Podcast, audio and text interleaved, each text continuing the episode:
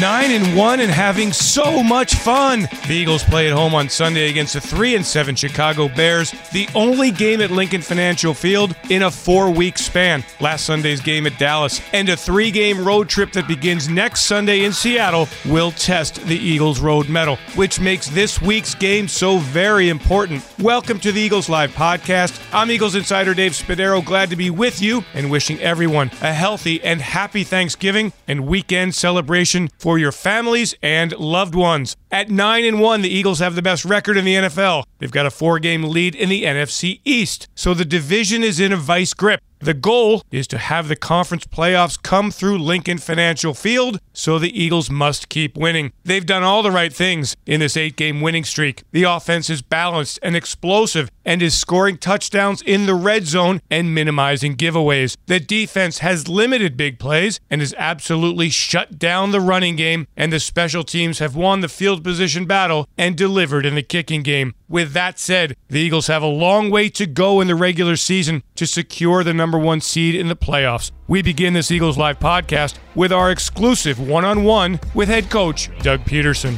Doug, it's back home this week. Take us inside your meeting rooms, your locker rooms. How would you describe the atmosphere? Oh, wow. The atmosphere is electric right now. It's exciting. The guys are excited to come to work during the week. That's something that, as a coach, you're proud of your guys that they enjoy coming and putting in the work. But it's exciting. Can't say enough about how well these guys are gelling right now. Sunday night in Dallas, what was it like at halftime? A struggle, really, in the first half offensively. You haven't had many of them this year. No, you know, I look back at the Washington game. We had played Thursday night and then a Monday night game, and, and there was a little bit of a lull to start that game. And it kind of had the same thing the other night against the Cowboys offensively and stayed pretty balanced, though, running pass in the first half and really didn't change anything in the second half. We just regrouped at halftime, and offensive line just made a couple subtle adjustments and felt like we could still run the ball. And came out in the second half and put up some good numbers there. And then obviously scoring on those three possessions was the key.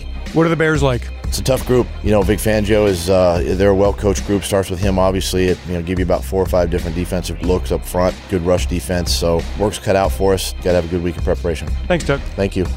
What are the concerns with the 3 and 7 Bears? Their offense is led by a running game that ranks 12th in the NFL. The Bears are a rebuilding team with a rookie quarterback, Mitch Trubisky, at the helm. Eagles defensive coordinator Jim Schwartz touches on the Bears, starting with the running game that features Jordan Howard, who has run for 841 yards, and Darren Sproles' clone Tarik Cohen, a threat on the ground and in the passing game.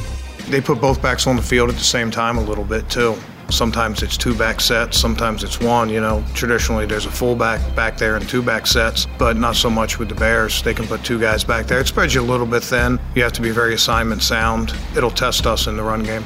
As for Trubisky, the first round draft pick has started six games and has thrown four touchdown passes and two interceptions this season. He's completed 53% of his passes and has been sacked 17 times. Schwartz provides a scouting report on the second overall pick in April's draft. He's mobile. You know, I think that's probably the big thing. You know, they're running the ball and they also do enough stuff with read option and some gadget plays to take a little bit of the pressure off of them. They're a good screen team and he's developing as a quarterback. I'm sure there's things he wants to work on. There's things that we need to keep him from having success with. Um, he's been able to make a few plays with his legs also, so that adds another dimension to him. The defense received a big boost when cornerback Ronald Darby returned to the starting lineup at Dallas and played the entire game, breaking up a couple of passes and intercepting a Dak Prescott throw. Darby played the right side as Jalen Mills lined up on the left side, and the defense shut down, once again, the deep passing game. Here is Schwartz on Darby's insertion into the lineup. Really, the way it worked out as with Darby, he, number one, really not knowing 100%. I couldn't tell you 100% accuracy if he was going to be able to play 10 plays, be able to play the entire game like he did. If we were going to have to spell him anything else, and unselfishly, he took over that right corner spot with that in mind. You know, I mean, hey, maybe he would have gone out the first series and had to tap out. Maybe the ankle wouldn't have been feeling good, and then we would have been jumbled. So it allowed us to stay in place. I think both guys have proven they can play both. If we need to match receivers, we can do that. We value multi-dimensional players, guys that can play inside, guys that can play outside. The thing I was probably most proud of with Ron was his tackling. Did a really good job, and Dez Bryant's a strong runner, and they wanted to test him. They threw a lot of short passes, and him and Jalen were both there to limit the yards after catch. I think that was a big part of us keeping points off the scoreboard. Join the inaugural Eagles Autism Challenge, a cycling run walk event to fund autism research. It's a day for the entire region to become a team, have fun, and together advance autism research. For more info, visit eaglesautismchallenge.org. Let's stick with the defense here and get a perspective on what's working so well. We go to safety Rodney McLeod, who had one of three interceptions to help beat the Cowboys. Where do you think the defense is through 10 games? I mean, we obviously had a good point in the season. Uh, we've done a lot of good things up to this point, a lot of turnovers, kind of on pace and hitting our stride at the right time. And obviously, coming down the stretch, you want to kind of take that next step, and uh, that's what we're trying to do. You know, we're in the hunt for the playoffs and to win this division. What is the next step? Just staying focused? Continue to stay focused, continue to stop the run. We got our own goals that we want to accomplish defensively, but taking it one game at a time, keep creating those turnovers for our offense, winning on third down the red zone. Um, and if we do that, we should be fine. It, but the run is going to be big. Down this stretch, a lot of teams, November, December, like to run the ball. So we're going to have to keep being effective in that way um, to help our team out. People on the outside say, hey, the Chicago Bears, 3 and 7, it's going to be a trap game. How do you avoid that? I mean, we just keep playing how we play. I think we're excited to come back at home, play in front of our crowd. It's another opportunity for us to showcase our ability um, versus another team any given Sunday, man. So you got to bring your A game. Chicago's been playing well with the young quarterback, and they got a good run game. So we're going to have to do the same thing. It's going to start up front of the trenches, and when we force them to pass the ball, we got to capitalize. On the offensive side of the ball, the big story this week is wide receiver Alshon Jeffery playing against his former team, the Bears. Jeffery is thinking all about the Eagles, not the Bears, and he met reporters this week talking about the situation. Here is how Jeffery feels about being in this position as an Eagle against the team that drafted him. Man, honestly, I've been having so much fun this season. I mean, every game, just look at it as a regular game and hopefully we come out to win, just have fun with it. I think it's the locker room, the guys in the locker room, everyone just make you feel like you're a part of family and just everyone together. And everything else is a bonus, like being on the football field, just having fun, that's bonus. But most important is the locker room. You gotta have the right guys in the locker room. Everyone gotta be able to feel like they loving one another. It's a brotherhood. Just believing in each other. Like our practices be harder than games. Like we practice real hard and just scout team do a great job of giving some great looks. So games be easy. The offensive line has been terrific, as we've talked about all season, and nobody has been playing better than right tackle Lane Johnson. It's interesting when you look back, he penned an article for the Players Tribune in August titled, Don't Mess with Philly. And in this story, Johnson wrote about how he had high expectations for this team. So being 9 and 1 isn't exactly a shocker for Johnson feels good. I mean, it's a lot of work's been put into it, so that's really where it comes. Putting in the work in during the week and then letting it pay off uh, on Sundays. Does it feel different than when you're not nine and one when you come in here every day? Yeah, I mean, I had a long off season thinking about all the negativity that you know I've had in my career and then the season stuff. So you know, people laughed at me whenever I said what I said in the Players Tribune. So go read it again, see if they're laughing now with that in mind, is there's no sense of we're going to take this for granted? I'll see another week, just like San Fran. You know, you come in and you think you're just going to roll over teams. That's when you get hit in the mouth. And you know, I've been a part of it before in my career. So just another team. They like to say faceless opponent. So that's where we're at. Time now for some thoughts from our panel of former players. This week we talked to Brian Westbrook and Ike Reese about the state of the Eagles, first with Westbrook and what it's like to be in this commanding position as a player. Well, Brian, I mean, I'm not sure what to say anymore about this football team at nine and one. The Eagles getting ready for Chicago. They come off this big win against the Dallas Cowboys off the bye week. Any doubt in your mind that the Eagles are the best team in the NFC? The way that they're playing right now, great defense, not turning the ball over, certainly is the best team in the NFC. You can make the argument that they're the best team in the NFL just the way that they've been playing. Offensively, they struggle from time to time, but they don't struggle for their entire game, and that's the thing of beauty. Defensively, they come to play. They travel every single week. They come to play and they help the offense out an awful lot. We talked about one of the questions defensively coming into the season was the cornerback position, but there were just as many questions about the running back position in the preseason. They didn't run the football well. I guess this is an illustration of just how important a great offensive line is. Offensive line, defensive line, both sides of the ball. You win and lose games in the trenches. The offensive line has just done a great job recently of reestablishing the line of scrimmage, finding a way to dominate. Vaitai has been a, a guy that you're worried about early on when he first started, when Jason Peters goes down. He's been the thing of strength now. He's talking about getting down the field, getting to the second level, providing blocking down the field. That's been a great thing. And now they have three guys coming out of the backfield that can get it done. It's been impressive to watch. You ever talk to Duce about that rotation? How does he keep all those guys happy. You don't have to worry about them. That's the beauty about this football team. It's no me guys. It's all about winning football games. I don't care if the other guy gets the credit. I don't care if he gets more carries. I want my opportunities, but if I don't get them, these guys are legitimately happy for the other guys. That's why this team continues to be good. This season is certainly a reminder of 2004 when the Eagles roared out to a 13 1 start. There was a feeling then of invincibility each week. Do you feel like this locker room has that same belief? I think this locker room has a quiet confidence. They do it a little bit different than we did, but they continue to get better every single week. And you can see this team churning, just grinding. They're getting better, they're getting better, they're getting better, and they come together at the right times. And every Sunday they come out and they don't have a lot of letdowns. That's a good thing for this team. I'll say it then. This week is a classic trap game. It is, but this team has never come out in a situation and played a, a, completely bad game, and that's a good thing. That's why they're nine and one. They haven't played four quarters of bad football, especially defensively. If they continue to play that way defensively, this offense will get it going at some point. Thanks, Brian. Thank you.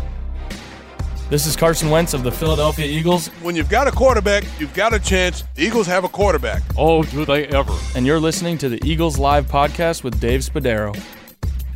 What can stop the Eagles the rest of the season? I think it's a question we've all wondered, and it's a question I ask Ike Reese in this Press Pass segment. Ike, I guess the question is do the Eagles have any weaknesses? Not glaring weaknesses, that's for sure. I'm sure if you ask the coaches and the players, they'd tell you there's some things they would like to do better or shore up. But as far as a flat out weakness where they could sort of be exposed, no, I don't see any of that when I look at this football team right now, which is another reason why they've been the most consistent team all year long. You sort of know what you're going to get from a standpoint of all three phases are going to be difficult to get an advantage over, and the Eagles typically show up to play every week. So, really, it's just a matter of maintaining what you've been doing week by week. Yeah, it, really is. And that becomes so, sort of the difficult part of navigating a schedule. Like some teams, you know, you, you start off slow and you build to what you're going to be. The Eagles, they haven't lost since week two, and they've sort of been out in the front through nine weeks. And so the one thing you concern yourself with is have we peaked too soon? You know, you want to be playing your best football late in the year going into January. And I don't think the Eagles have peaked too soon. I just think because they are such a complete team and the quarterback is playing so well, they've just been able to keep it at a high level for the majority of the season.